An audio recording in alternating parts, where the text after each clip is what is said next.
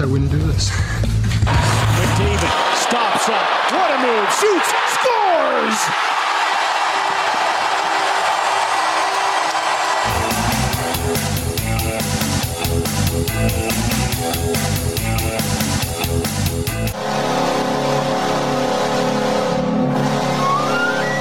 Hey, everybody, welcome to The Outsiders, powered by the Macintosh Group at Remax River City.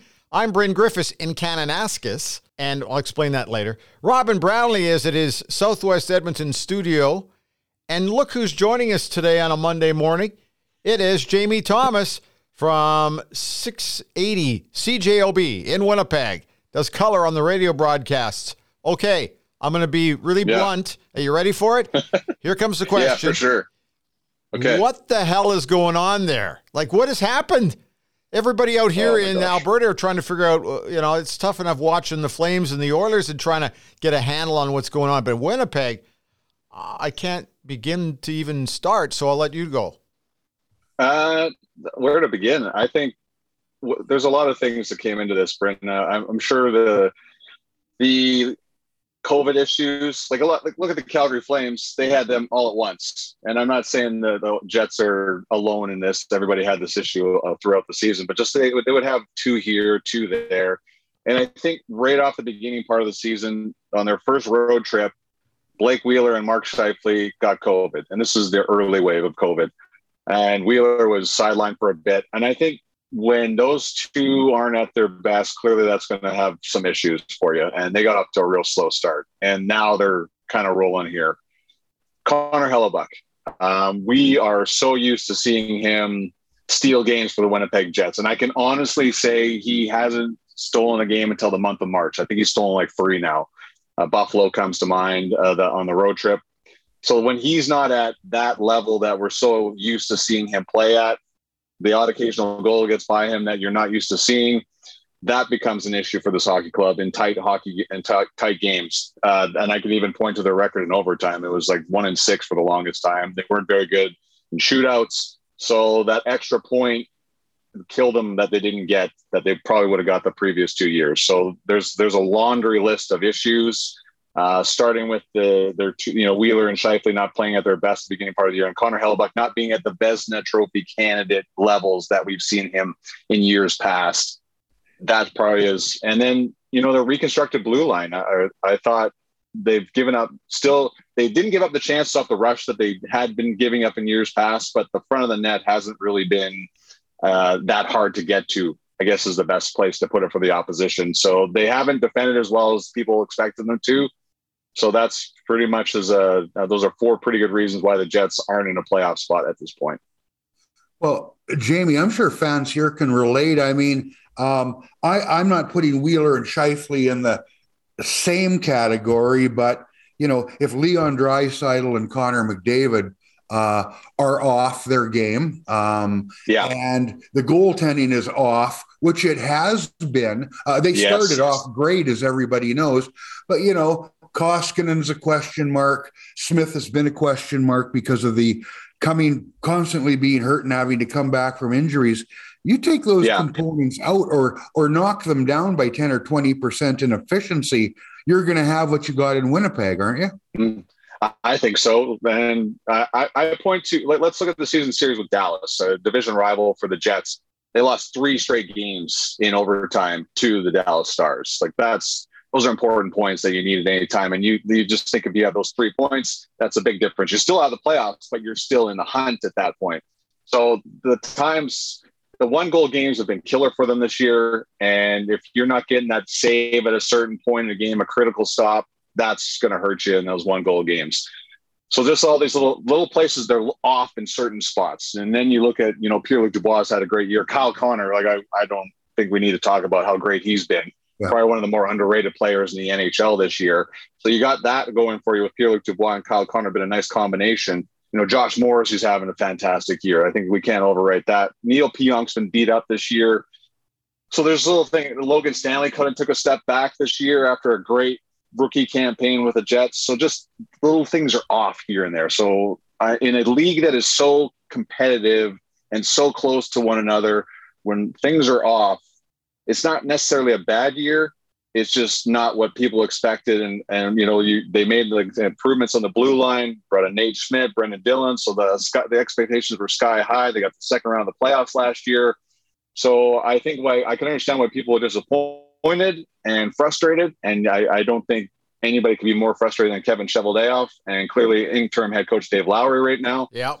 Uh, oh, and you know who else we didn't throw in there? Paul Maurice stepping down in December. I was just going to uh, get to that. Yeah, yep. That that that I Blake Wheeler and him had such a great relationship. It was almost like a father son relationship in some ways. I think that threw things off. I that caught so many people off guard. I just think the players were so they were reeling from that, and then there was the pause. Like I, I mean, I, all these things are coming back. It floods back to you when you start talking about it. The pause threw things off. They didn't play at home. Then they had two games in late January with 250 fans in the building. And Blake Wheeler pointed out that he goes, that was debilitating. Like it was so frustrating for them to go on the road in the United States. Buildings are full. Then you come home and you need the fans at that point. You need something to get you going. And you're playing Florida and Vancouver. And let's talk, Florida's as good as they are right now, and Vancouver's a Canadian rival, and you have 250 people in the building. And Paul Maurice called it last year manufacturing energy all the time. It's difficult to do. And we know in January, you come out of the All Star break or the Christmas break and you need that extra oomph. You don't have that. I think a lot of that comes in, like the Canadian team struggled without the fans in the building, period. So that there's lots of little factors that played in this year. And I know, I remember Michael Dick, who used to be the assistant coach of Lethbridge Hurricanes when I was there in the early, late 90s, said it's not an excuse, it's a reason. There's a lot of reasons why this went off, just not excuses. Okay, so once again, out here in Alberta and Western Canada, everybody's looking at the Jets trying to figure out what the hell's going on. What the yeah. hell happened with Paul Maurice? It just seemed like he went away so quietly. Was it a a personal timeout for him? Will we see him back? Like, what what do you think is going to happen, and what did happen? Uh, I, you know what? I'm. I, he said last year the without fans in the building, he actually just said, "Why did we even bother?" And I don't blame him. And we all sat through that division last year. It was great to start, but then you play the Oilers three games in a row, and it wasn't as, as fascinating as we thought it would be. Yeah. You thought rivalries were going to build out of it. The hockey was pretty blah when if you really think about it yep. until the playoffs and the emotions started coming out there, there, was a lot of nights where you're like there's nothing going on here and i think he said that took a lot out of him um, and then just this year he admitted that the voice i think guys just weren't listening or you know he said they needed another voice. He's a pretty smart guy. You guys know this right? Like paul maurice is as smart as it gets as yeah. intelligent as there is. And and you know if he's if he's noticing that I think he was smart enough to step back and allow somebody else to come in and see if he get the same message across, but just with a different voice. You, you know, Jamie, when we used to go into Carolina, and yeah, um, I uh, and and when you're on the road, you don't get enough of this. Sometimes it's nice to just sit down and talk hockey away from the scrum, away from the lights and the notepads. Jim Matheson yeah. and I would always seek out Paul Maurice if he was uh-huh. and, and, you know what if the and when the Oilers got to town if there was a skate optional or otherwise Paul would always find a reason to be in the building if the team was in town. Yeah, standing in the tunnel watching. You'd go into, yeah. hey guys, he'd come over and have a coffee. He's one of the guys I most enjoyed talking about the game with over the years. He loves the game, and and obviously uh, the game loves him. He's had you know he's had some success how where do you have to get to to walk away like he did did he ever share did he ever share how difficult that was for him? Because it's okay to say um, maybe they're not hearing me anymore and it's time to step away but there's for a guy like him there's got to be a whole lot of thought that goes into that before you actually do it. Yeah i i truly believe like just this way this year went was just enough. Like he's given everything to to the city, and that's the one thing. Like he stayed in Winnipeg afterwards. I'm not sure if he's gone anywhere now, but because we haven't heard from him for quite a bit. but I always remember how much he loved this city, right? He just would speak about it. He wanted players on his team that wanted to be in Winnipeg, not just to be a Jet, but they wanted to be in the city of Winnipeg and appreciated that. Mm-hmm. So I think there's a whole, I, I, for people, like people under, understand that coaches, the amount of time they give up in their lives, the amount of hours they spend in their office watching videos. And we give up a lot of time covering the sport, but not even close to what coaches do. They're there before the players are. They wear losses. They wear the win, you know, just as much as the players do, if not a little bit more.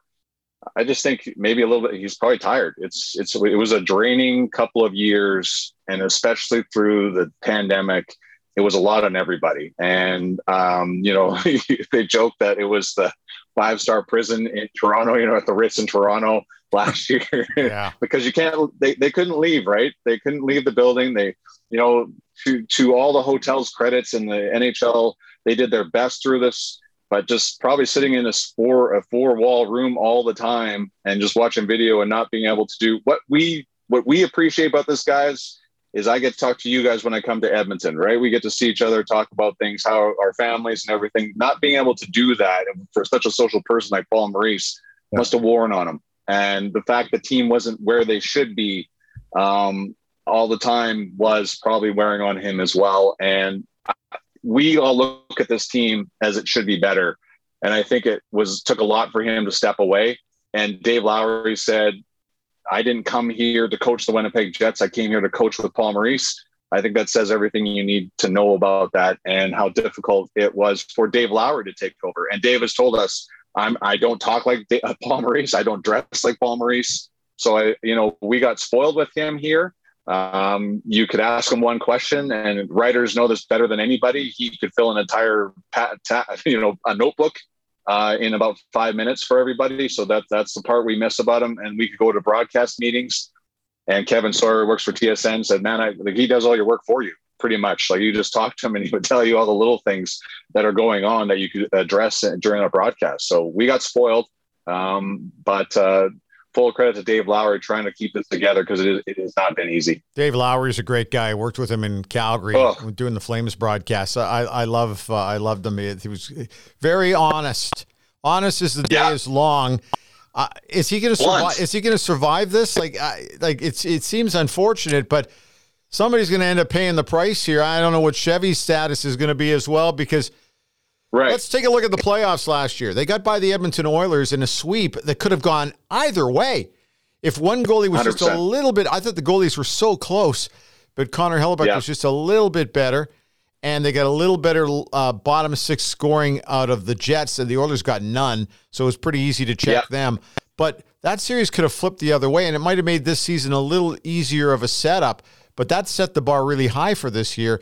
But now you've gone through it, Jamie. Somebody, there's going to have to be a, a move or two. Is that what you're hearing there at all, or are we just hearing that out here? Here's what I think. It, when you come through a year like the Canadian teams have through a pandemic, you didn't have a lot of revenue, you've lost a lot of money. Are you really in a place where you want to pay people not to work? And I think somehow you, knowing Mark Chipman a little bit and his loyalty and understanding what's going on here, is another coach or another coaching staff really going to change things that much? You have the same group, it's your same, you know, the same players. I just don't know if that's really going to help things here. I, I, Kevin Cheveldayoff did everything that the team, you know, that was required. He fixed the blue line. That's what everybody was saying they had to do. So he did that. You've lost you know, Cole Perfetti was supposed to be up here this year. Lost him for the rest of the year. There's just lots of little things that have happened that are out of their control. The coaching staff can't fix the fact the power play is not going well. The coaching staff can't fix that. You know, last three games you've given up three shorthanded goals. Like there's just you can't fix Mark Scheifele not having a, a good a consistent year. You can't fix Connor Hellebuyck at, to not being himself. So uh, as much as everybody wants, and th- this is working with a team it changes your perspective a lot of things on how things work you kind of see oh, yeah. little things like i remember being reacting to everything and when you even when you start traveling with a team you're like holy cow these guys are just they lost a pretty bad game but you see how they park it and move on to the next one yeah. i just think everybody has to have a level head here and realize that this is there's a lot of things that didn't people didn't expect to happen and yelling and firing the coaches and ripping this thing apart is not really the right thing to do because there's a lot of good pieces here. I haven't mentioned Nikolai Ehlers yet. Like Yeah. there's just right. There's just Dylan DeMelo is a solid top four defenseman as there is right now. Um, Brenden Dillon, and you know, like there's Logan Stanley had an off year, but he's starting to get a little bit more consistent. Like Nate Schmidt, like, are you kidding me? He's your third defense pairing. Like he's just a good first pass defenseman. There's just too many pieces. Adam Lowry is as good third line center as there is in the NHL right now. So I I I just don't know about blowing things up all the time. We, you know, everyone thinks Ville Heinola should be playing more. That's the thing. Every city thinks there's a first round draft pick should be playing all the time. Ville Heinola is, is not strong enough yet to defend the front of the net. He's a great offense. It reminds me of Marc-André Bergeron in Edmonton. Oh yeah. Like just he was a power play specialist. That's what Ville Heinola is right now. He's fantastic when it's five on four, but when it gets tough in front of the net, he's just not strong enough yet to do that. He's not strong enough to fight off defender and get the puck in the corner on the defensive end. That's not his fault. He's going to grow into his, he's going to get stronger as time goes along, but it's just not yet. So all this fascination with Ville Heinola being up here, and well, that's why the Jets are losing. Mm, maybe we should step back and be a little bit more re- realistic here. Now, Jamie, the the important thing through everything you said is this: Yeah. are the are the people calling the shots um, smart enough? And I'm not. I'm, this isn't a, this isn't a punchline. Smart Nope. enough to think along the lines of what you just talked about. We here in Edmonton have seen it firsthand for for a long time. Oh, Yeah. how many coaches would you like to have? How many people do you want to change out because you don't have the success right away? So we'll go from Renney and Quinn and on and on Yeah. and on and on. And you'll have a Yeah. kid who's been here seven years and he's had six coaches. And I don't know how, you know, people don't forget how to coach and they don't forget how to play hockey, even when you have a tough season. You've got good hockey players there. You got good Yeah. hockey people there. At the same time, you got the results driven business hanging Oh, over yeah. your head. How Yeah, do you for how do you balance the two without going, hey, it's okay, and having fans still want to come to the building and uh, you know still make the tweaks that you need to make? Um, I'm keeping Connor Hellebuyck all day long. I don't need a new goalie Yes. if I've got Connor Hellebuyck. Did Scheifele forget how to play hockey? So did I miss that somewhere? Uh, Right. This is a good. Yeah. This is a good group. Yeah, it's like Mark Scheifele is, is a possibility at 100 points. If you get rid of him, he's going to score 100 points somewhere else, right? Yeah. Blake Wheeler is still a point per game guy. He's had he hurt his knee in December and, and like that. He was out for a long period of time. Yeah. So and you lost Nikolai Ehlers for 19 games. So there's just all these little things that you're that's not going to happen. You hope the following year. I just don't believe that this the ownership group management is in the position where they're like they're going to panic because of what they've built here. You're trying to sell to guys that want to come play in Winnipeg. We're loyal. We're not going to get rid of you when things are tough. Um, I also haven't said enough about Jamie Kompon, as passionate as it gets. Like when he, you know, was some personal issues this year, family issues. He was on, you know, tell, Paul Murray said he's phoning him at four o'clock in the morning talking about the power play. As passionate as it gets. Charlie Huddy is as great as it gets. I mean, uh, you're not going to find a better defensive coach around than Charlie Huddy. I'm sorry. Like I just, I've just seen too. There's too much respect for Charlie Huddy uh, on the guys that play on the blue line in the dressing room. I just don't believe that they're short a coach right now. You haven't filled in uh, Dave Lowry's position right now. So I, I think that this group, this coaching staff is going to be here. New coaching staffs don't sell tickets. Success does. Wins. So there's gonna something's gonna happen in the offseason that's gonna tweak the interest of the fans. And I always find remember Kevin Lowe when he said there's two different types there's two two different types of fans, the one that buy tickets, the one I can't remember what the other quote was. Tier tier one and tier two. He is the tier. Right. Yeah. But it, I mean, it was probably tone deaf a little bit, but it's right. Like there's the people that are buying tickets are usually, to me, the ones that kind of have an idea what's going on every night a little bit more than the fan that reacts out of emotion. I, I, we've all been, I've been a person reacting out of emotion. You're like, fire him, get rid of Oh, the yeah. power play, put this guy here. It's just not that simple. So I just, I don't know if changing the coaching staff is going to change things around here. I just think it's the players that have to execute on the ice. They have a pretty good freaking team, guys. I'm sorry. It's Yeah. just, it just didn't work out for him. And look at the Central Division. There's five, five teams right now. We'll just leave the Jets, and there's six teams that are in that position that you know uh, they're either in the playoffs or fighting for a playoff spot. It's a damn good division, and that uh, plays a big role into what happened here as well. I just on the tier one and tier two fans thing. I got to yeah. tell you, I did talk to the president of another hockey club in Canada, who said, yeah. I, "I can't believe Kevin said it, but he's absolutely true." There, there are two tiers of fans because there are some that will spend their money on tickets, and that's direct money in or jerseys, and then there's other people who will watch it in the bar and will support yeah. uh, local, you know, local businesses in a different manner. But they they're just as important, but their their money is going in different directions. So I I mean I. I still, like I said, I was one of those guys as well. I couldn't believe that Kevin said it, but he did. He said a few things around here lately, uh, toward the end, that, yeah. that were rather yeah. blunt and honest. But uh, it's come come back to haunt him a little bit. Okay, the, the other thing we got to talk about is contract situations this coming summer because there's uh, what's going to happen there. Just can you rattle off a couple of the biggies? Uh, well, Paul Stastny, um, yeah. he's going to be an unrestricted free agent. He's you know, he'll likely finish with 20 goals. Like that's just as that's as quite a 20 goal season that you're going to have. And I haven't talked about him yet. The guy that wins 55% of his faceoffs, but has been pushed to the wing a little bit because he's on the back end of his career. That's a solid guy in your dressing room. I don't know if he's back next year. That that's a tough one.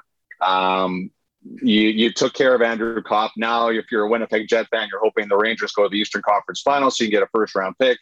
And then you've got two first round picks out of that. So I, you know, that's really the only one that stands out a little bit. You have to, you know, uh, Mason Appleton's restricted free agent. You'll figure that out. There's another guy I haven't even talked about yet. That's a straight line guy that goes to hard to the net all the time. Yeah. Great penalty killers. So he wants to be a Winnipeg Jet. So you want those guys, and you he didn't want to leave. You didn't have a choice with Seattle. The Jets have tried to get him a couple of times back from the, the uh, Kraken earlier this year. He'll likely be back next year. Evgeny Svechnikov is uh, another guy that has been an up and down the lineup player that has been fantastic this year. Didn't was hurt all the time with the Detroit Red Wings as a first round pick. Just ran out of chances there, but he's been good. So there's another guy. But now you got to think Dylan Samberg, a guy that's been fantastic in the American Hockey League. You gotta make maybe you gotta make space for him. Is Ville Heinola up here next year? Is that that that so? There might be some movement on the back end. It's hard to say, um, but you've got like six NHL defensemen there right now. There's going to be some tough decisions that have to be made because you're going to have to start pushing these guys up from the Manitoba Moose into the NHL. You can't keep them down. And then Cole Perfetti will be an NHL NHLer next year. So that's going to cause some movement in the front end too. So that the only real contract that stands out there is, is Paul Stastny. Because of what they have up front, I don't know if he's back next year. That's going to be the, the, the only other one that I could. That's the guy that I don't think will be back in the Jets uniform next season. Jamie, if you had to make an educated guess, who's the coach of this hockey club next year?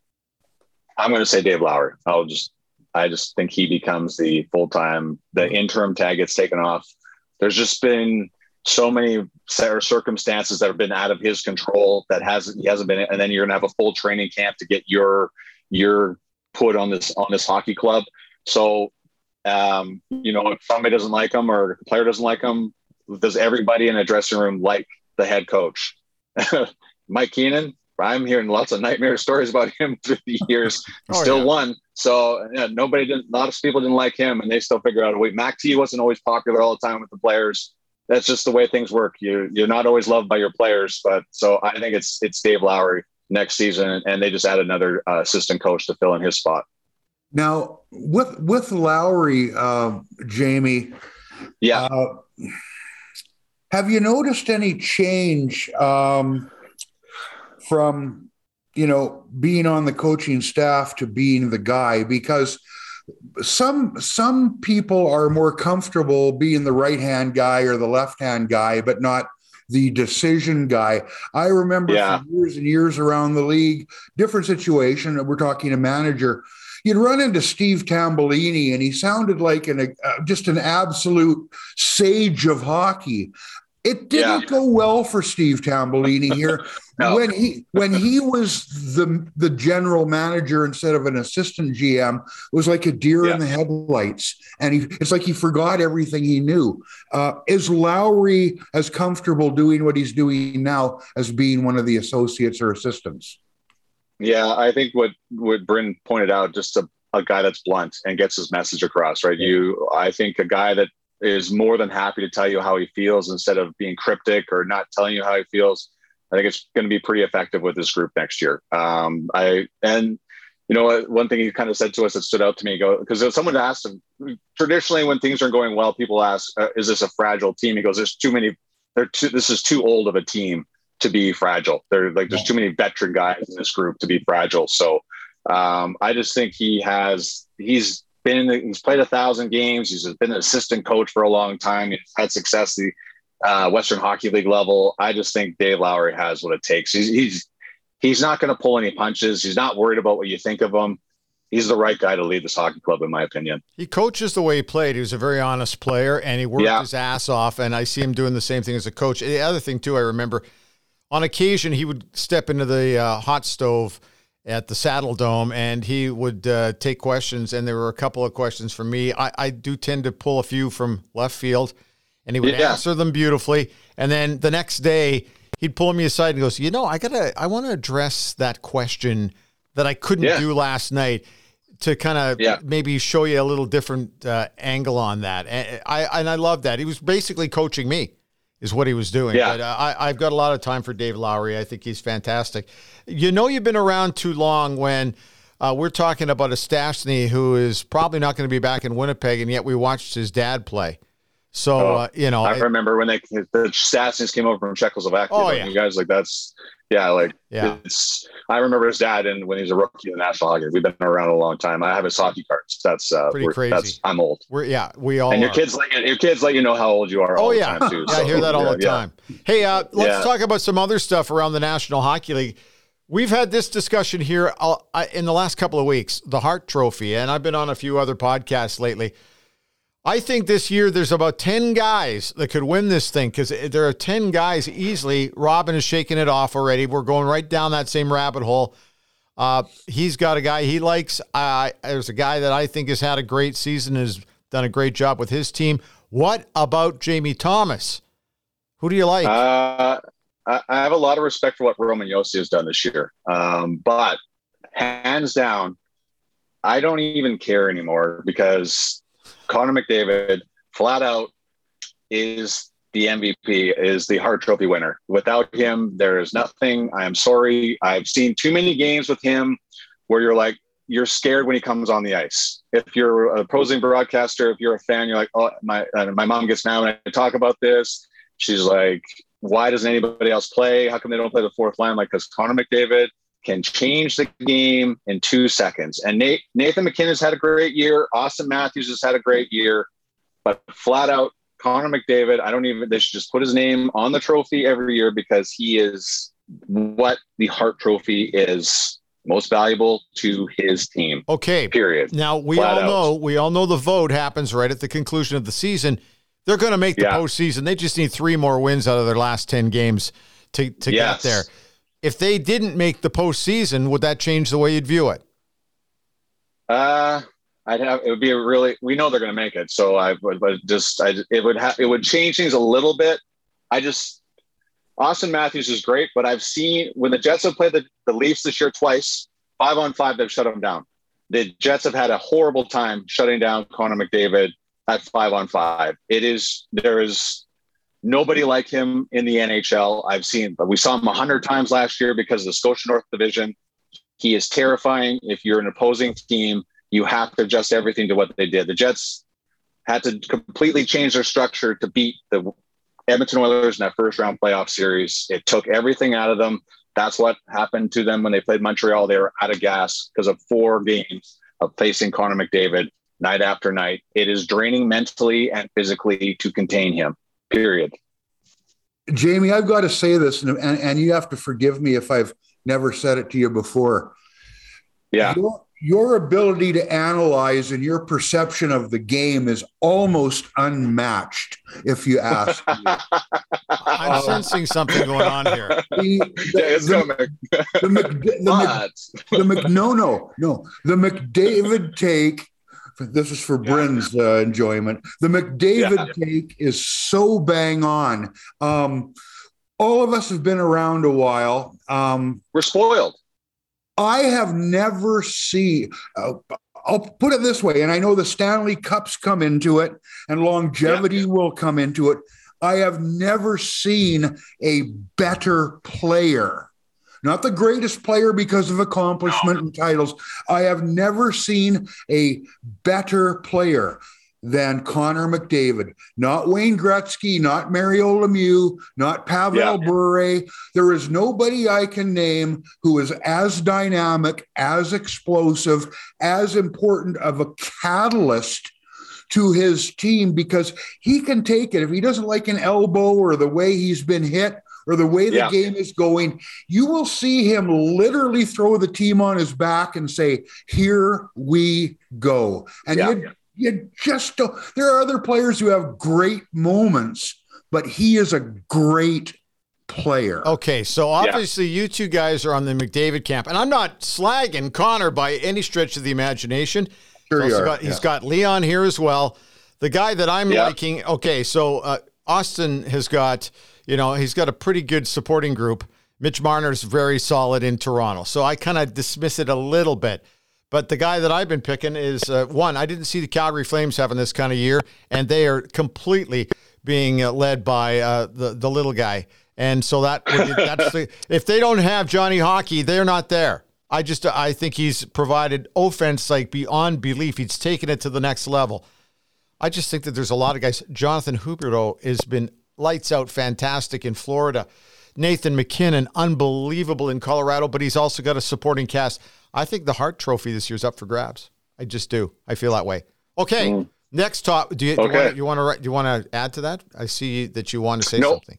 No, Okay. I just think is I think Brendan and I made our case, so I don't know how So there we go. to go. But I there's other people that see it that way, and I agree with you. I just think it's the we're so spoiled by watching Connor McDavid. It's like, oh, who else is there? What else? I Somebody know, else is having a right. great year. It's, the new, the new it's shiny thing. not. It's like yeah, exactly. Like who else can we give it to besides him? Because we can't give it to him again. yeah, that no, I, I agree. I agree. There'll be some asinine. It is. It's asinine, and we all know because that that guy in Toronto. We know how that's going to work. Uh, we've been this around too long. I've lived there. I know exactly how this works. We saw. Remember when Jarome Iginla and Jose Theodore were up the Hart Trophy one I- year? We I all know remember. should have won that. Yeah. I, I've li- now that I've lived in the East and been in the West, we know the Uh-huh. Eastern bias. I don't care. I'm not afraid to say it. it it's real. It sits there. That's all it is. We're, we're too far out. The games are too late. I, I live there. The Vancouver games. I'm not staying up for that. That's crazy. I'm seeing it. Yeah. It's Connor McDavid, flat out. It's just okay. it shouldn't even be a conversation. Who's who's the top team in the West and who's the top team in the East in your uh, in your eyes right now? And and once again, Uh, it's not easy to pick, but No, it, like Colorado is just they're to me like Minnesota has moments. They're big, they're physical. They could probably grind you down quite a bit. But Colorado, they're see to me they're a combination of they're just terrifying. They just won't stop. And the only thing like we try to come up with ways to go. Oh, they're not good. They're, and I do it too. Yeah. Oh, I'm a little worried about their goaltending. I'm a little worried about this. Oh, they could get banged up in the back end. There's a lot of talent there, but they're not physical. Well, I've seen Cale Makar handle himself just fine Oh, um, they're, they're dangerous. It's going to take a lot to take them out. And I, I love what Daryl Sutter said. It's if you play them, it's a waste of eight days. So it's it's tough. Uh, so Colorado to me, hands down in the West. In the East, I think it's pretty easy right now. Actually, I've watched Yeah, a lot of uh, Eastern like- games. yeah, like Florida, I like. I just don't know. I don't know if you can score the way they do. It gets when it gets tight in the playoffs. Yeah. I'd be terrified of Tampa guys. If I they just- make like it, the way they're kind of. I know it's a little. If they're falling off a little bit, but still, to me, Tampa's the best in the East. they're hanging on to a wild card position. So, uh, yeah, They remind me of the Oilers. The Oilers in the 80s, they would take days off. yeah. It's just my dad would get mad every November. Oh, they're just playing possum every night, the same thing. We all know what's going to happen. I just, it, it's Tampa, guys. It's Tampa and Colorado. And what a Stanley Cup final that would be. Okay, let's uh, let's talk about uh, you. Let's talk about you've had an interesting year too. How many broadcasters are going to have COVID on the road? Like it, it, you, you, had it. Uh, our good friend Bob yeah. Stauffer and uh, Cam Moon is another guy. They've all had it. They both. Bob was stuck in Chicago, I think, for five to seven days, and Mooner was stuck in Dallas for about a week. What about you? Everybody seems to be getting it. It's not any fun if you don't, right? You can't be part of the party if you don't get it wasn't there a South Korean doctor said if you don't haven't had COVID, you have no friends? Isn't that part of what the? yeah. what about you? So I, I'm not like okay. I, I let's quantify this to clarify this. I'm not making fun of COVID. No. When I got COVID, we were in Nashville. I got the call. You got to take a cab back. I was at the Boston, the Bruins practice facility. I got the text message. You do the walk of shame out of there. You take a cab back, wearing your mask. Get back to the hotel and all of a sudden I get text messages and DMs on Twitter. I'm so sorry. I'm so sorry. I'm like, I had the sniffles. Like, and it was almost like a mental thing. As soon as someone tells you I'm COVID, I'm like, oh, I don't feel good. I have the chills. Yeah. Um, it was it was not terrible at all. I had one bad night. I, I was cold. I had a bad, annoying cough for three weeks. Um, I've heard I've heard guys in the Jets tell me they played with a lot worse, right? You know, guys played with the flu over the years. So, but I was in Boston. I was at the Ritz Carlton in Boston. So it's just for a week. You know, your only thing you're terrified of is that your wife is going to kill you because you're like, she's back home with my three kids. Yeah. It's January. The weather, it's like minus 50. It's snowing nonstop. I'm not scared of COVID. I'm scared of what happens when you get back home. You, after the after the fifth day and you get outside, I, I went and got a haircut. Like I walked around Boston for four for four days. Great so city. it had one one one terrible snowstorm I got a little bored walking around the same places because I'm cheap. I don't want to Uber everywhere and go see the scenes. Um, I have three kids, so like I can go sightseeing or whatever because I got bills to pay or whatever. But it, it was not awful. So all, all I can really say is uh, there are way worse places to be than Boston, Massachusetts, with COVID. And, and, let me point out here that yeah, I'm not I'm not making fun of COVID, but I, I we're not. I, have had co- I've had cancer, and I joke and laugh yeah. about it. I've had COVID. I laugh and joke about it because that is my that's my response to things. I try to look ahead. Yeah. I look forward. I look. I see the battle and I want to get through it. I know it's been tough on a lot of people, but uh, I've been watching guys like you and the other guys all kind of uh, scramble, and it's it's really been difficult, and it's still kind of around in different forms and different variants. But hey, man, you uh, thumbs up for you uh, to have to put up with it in Boston of all cities, which is a great city at the Ritz Carlton. Yeah. Wow. Yeah. The only thing that got annoying was just like you see that you know everybody's nice to you because they have to be because the Jets are a pretty big contract, right? Just, you're bringing 40 people with you all the time, and like, hello, Mr. Thomas, I got a care package the first day of chips and water. So yeah, just, or you know, there's there's Mr. Thomas, yeah, here yeah. is your clam chowder. Yeah, yeah. Carb yeah, salad. and then uh, just the, the, the, daily testing. That was about it. And then the disappointment because you can't, NHL rules at the time, your CT levels have to be bigger than 30. So I got tested and every day it was below 30. That was your big disappointing day. That was it. And then you get to watch broadcasts of your team that you see every day yeah. in different formats. And then, man, I didn't realize how biased the Pittsburgh Penguins television broadcast was until I watched them play the Jets uh, from a Jet perspective, I guess is the best way to put it. But it works. That's you know, it's funny you would say that. I know I noticed this a long time ago, Jamie, and it's it's unrelated, yeah. but it's related in a way yeah. when you hear the different yeah. broadcasts. I have for going on 20 years now laughed out loud, uh, and I, it, it came up this week when they did the celebration of Rick Jeanneret's career. Now, yes. Rick Jeanneret had a terrific career. I don't know anybody in the microphone end of the business that doesn't know the Mayday call. Oh, yeah. I mean, that's. Uh, but here's chills. the thing what you said Rick Jeanneret, the greatest thing he ever managed with, uh, as a broadcaster, if you've ever watched the video of it, is he made the Georges Laraque Rob Ray fight sound like a toe to toe slugfest that was just hellfire and brimstone. In that bout, Georges hit Ray 23 times. Ray threw two punches and it sounded like it was a split decision. It was a beautiful call for a hometown Buffalo guy. Yeah. Paul Paul Edmonds and my broadcast partner says we don't sell content, we sell hope. That's what you do on the broadcast. so that's uh, that's what I've learned to appreciate after call, calling games for your your team. You know, there's nothing wrong with having a little bit of fun. In fact, I, I, I want to ask you this because I've been in this position in a few a few uh, situations where you're kind of working for the team, but you're still working for a radio station and you still have to walk the line a little bit, but you also got to lean a little bit to the home side. Has that been a struggle for you? When I first started doing it, yes. Actually, when I first started, when I came from Sportsnet to the Jets on Jets TV and covering the team, my questioning was still, you know what I'm going to say, right? It's still kind of pushed towards what happened there and then I kind of quickly learned. Like I asked Paul Maurice about a, a, penalty call that was missed, and I got poked in the side by PR. Said, "Hey, don't do that because you don't want to get them fired up and and fined," which is fine. I get, I get it, right? So after a while, you start to change your line of questioning.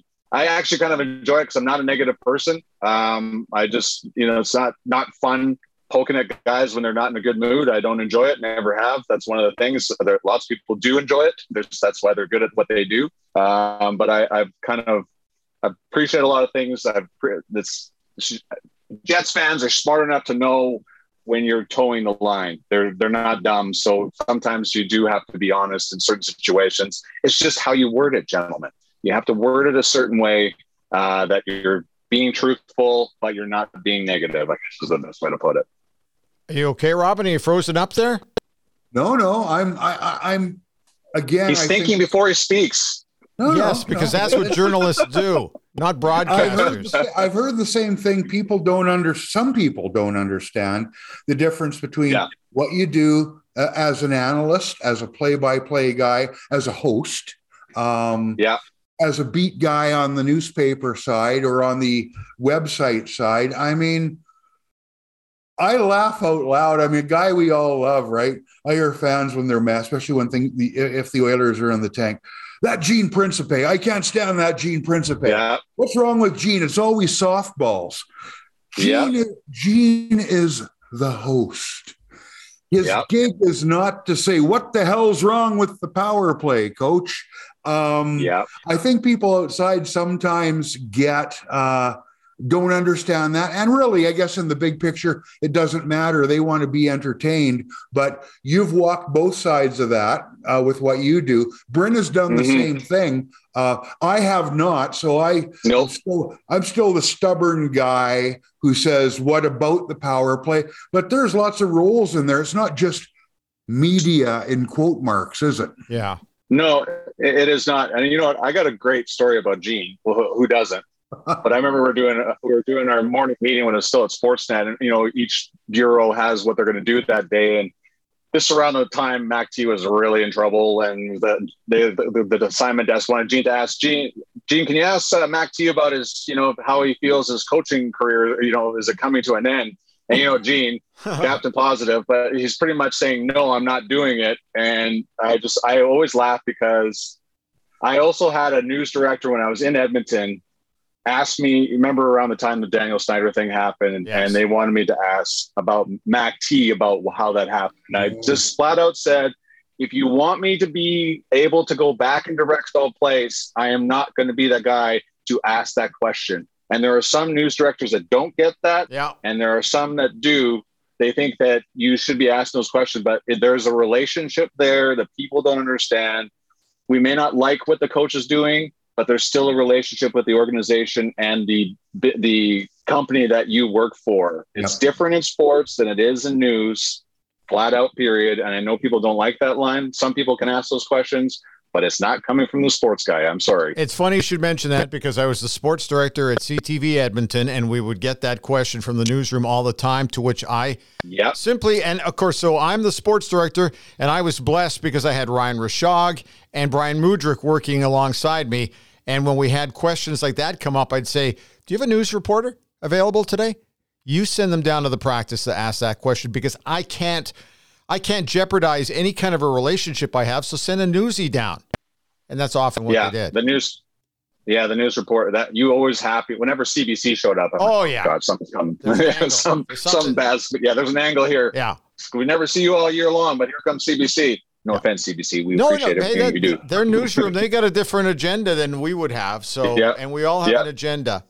So, hey, before Yeah. we go too far, I, I don't know if this is going to play. Hang on a second here. I want to see I've got this. To LaFontaine, he gets tripped up, gets it to May, and over the line. He's May going in on goal. He shoots. He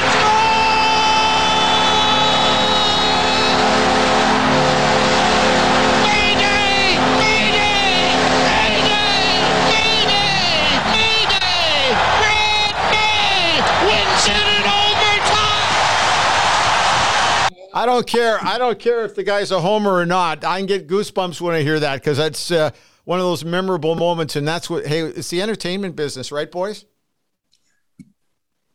Go ahead, Robin.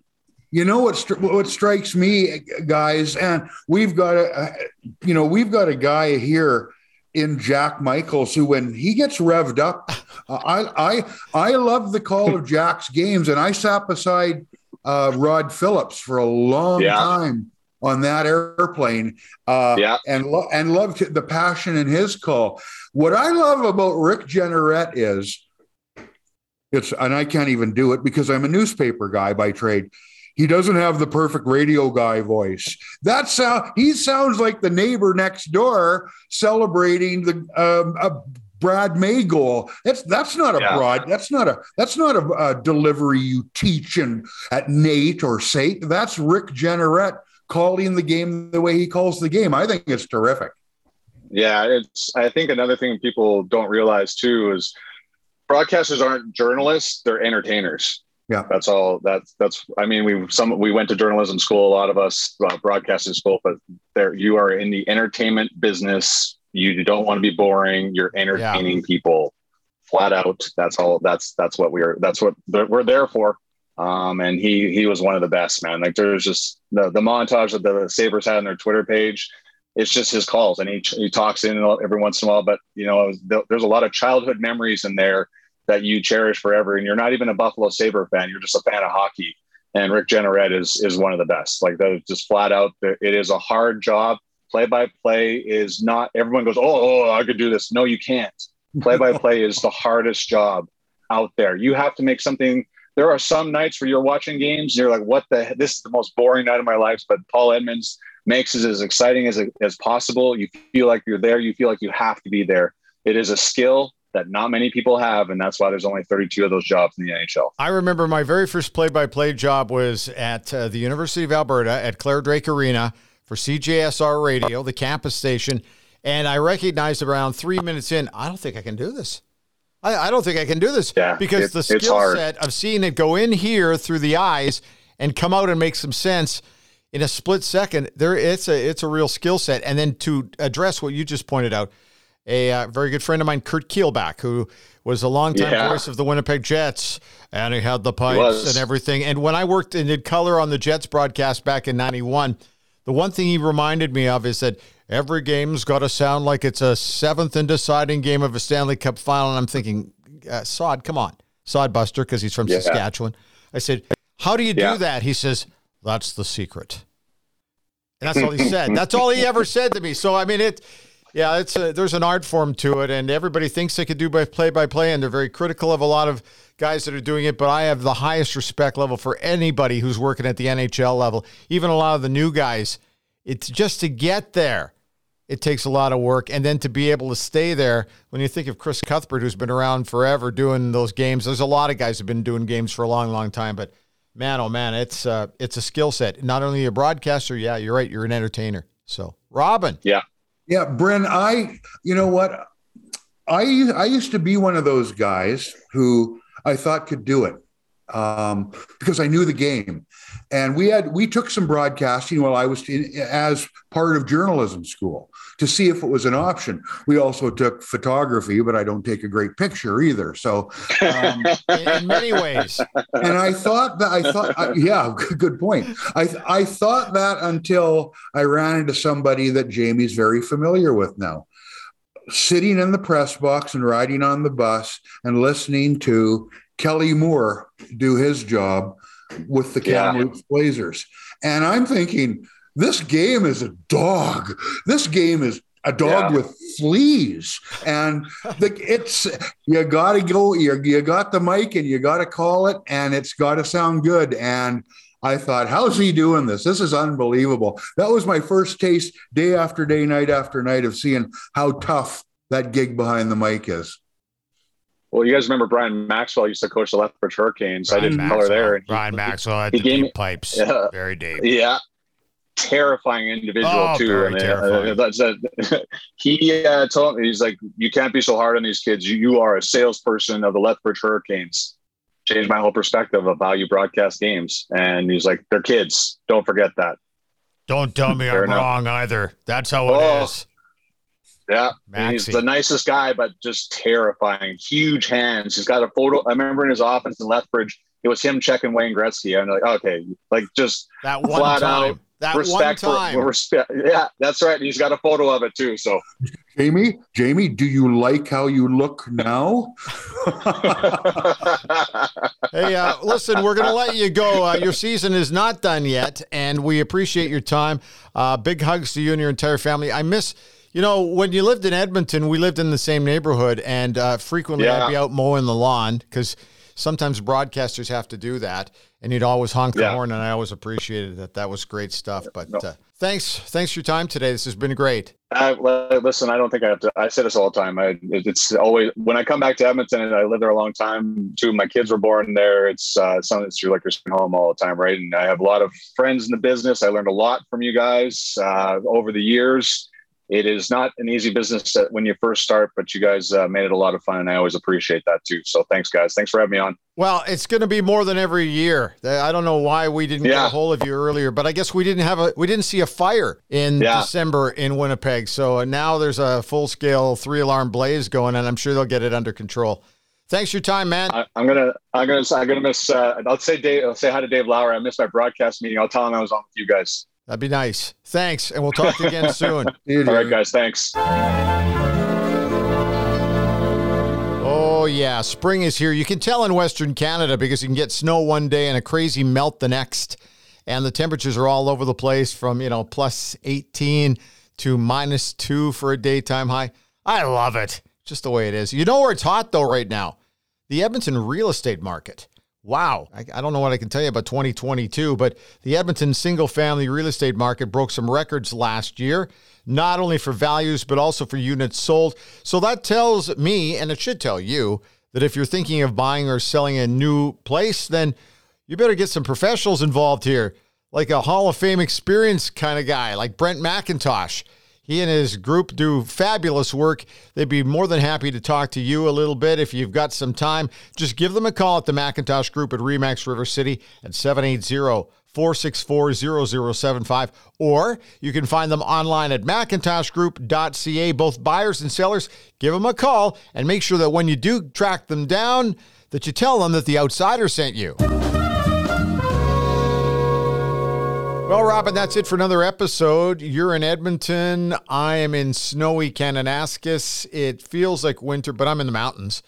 It's nice to be away, actually, for a little bit as we uh, are starting to come down the home stretch with the NHL season. Have you been Yep. surprised by anything over the last couple of weeks?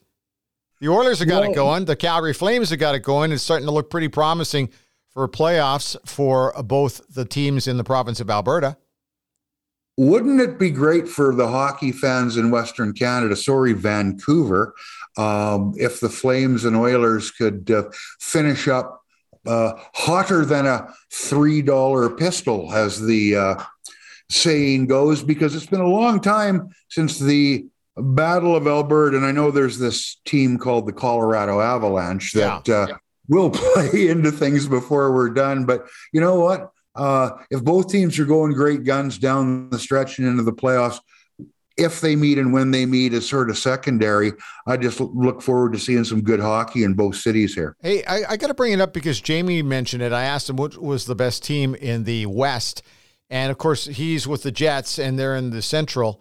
So he, of course, mentioned the Colorado Avalanche, but everybody would mention them when you're talking about Yep. one of the top teams in the West. He also men- mentioned Minnesota, and they have uh, been very impressive this season. Didn't mention Calgary at all. And I'm thinking, you know what? There's the feather in the cap of Daryl Sutter, who who commented, as Jamie pointed out, about playing the Colorado Avalanche would be a waste of eight days.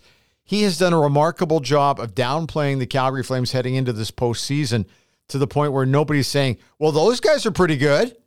He's done a really nice job. And it does a couple of things. It grounds the fan base, it grounds his team. He's, uh, he's already in that postseason mode, I figure. Well, Daryl is not only a, a, a smart man, he's clever. And if you believe he goes into a situation, even though they're not there yet, he's going to take it the day at a time, which is the boring cliche. Yeah. But if Daryl Sutter's not going to go into any series thinking it's a waste of eight days, he's he's gonna he's gonna want and expect to win. It may not work out that way. That may be the bottom line when it comes to reality.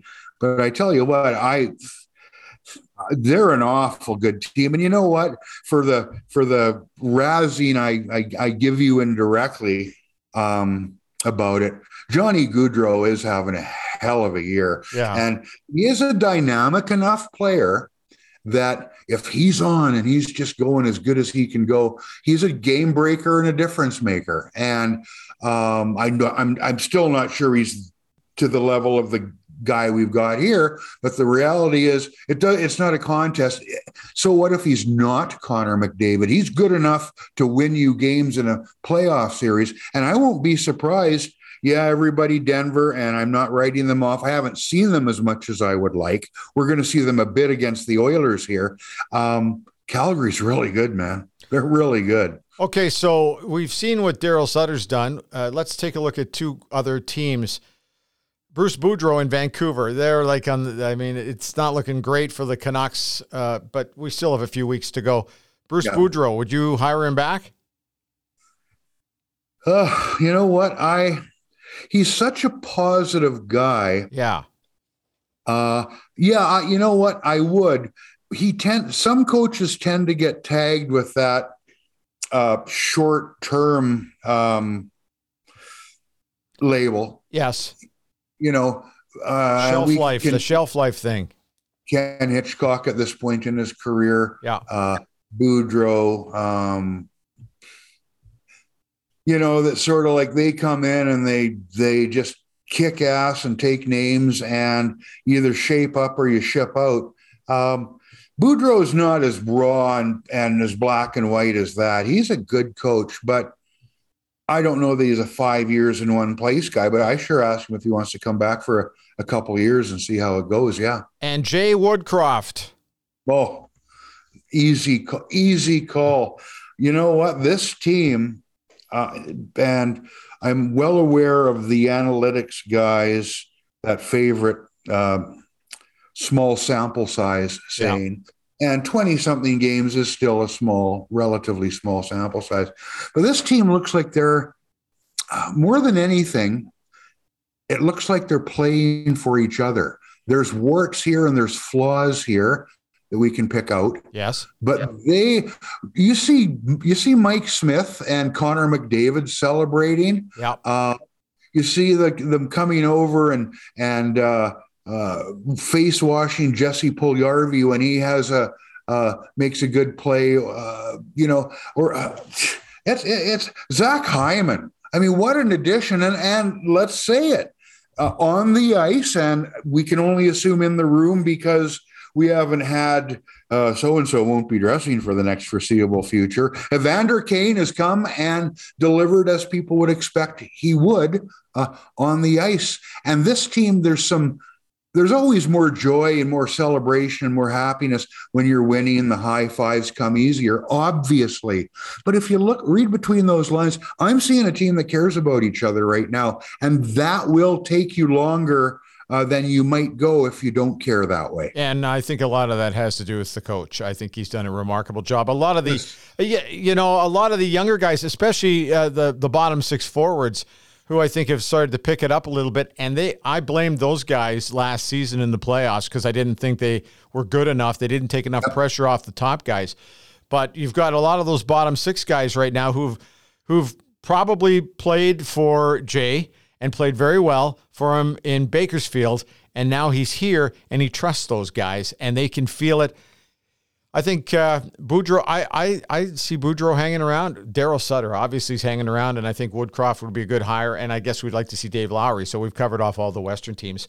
Okay, I got to get going. I'm not here skiing, by the way. I'm here at an event. It's called Beck's. If you want to look it up, it's Beck's Conference. It's a leadership type thing, and I'm here doing some podcast work, and uh, it's been great to be part of the Road 55 team here in Kananaskis, and I'm glad we've been able to get this one put out there. I, I thought Beck's was a beer thing. Uh, not in this particular. Well, there there have been beers. It's just uh, this is not specifically a beer event, but beer is part of it. Let me just put it to you that way. Hey, uh, check us out on Twitter. The handle's really simple. It's Outsiders 2020. Also, make sure you tell your friends to subscribe to our RSS feed on any of your favorite ear candy sites. You know what they are Apple, Google, Spotify, Pocket Casts, Deezer. There's a whole pile of them. Everybody knows. If you're listening to us now, then obviously you got us.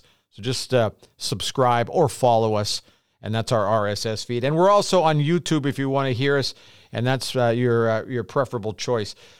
Robin is recording from his Lucky Sam studio in Southwest Edmonton. I usually uh, broadcast from the Road 55 studio in downtown Edmonton, but it's been nice to be up in the mountains for this little break.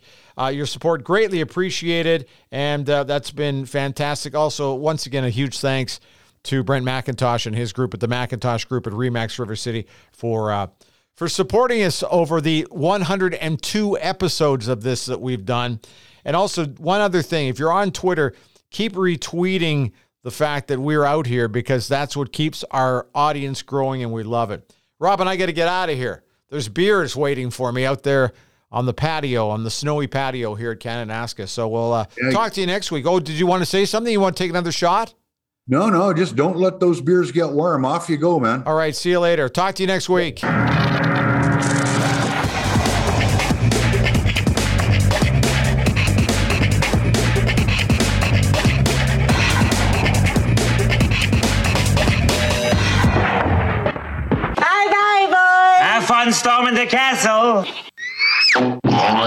Road 55.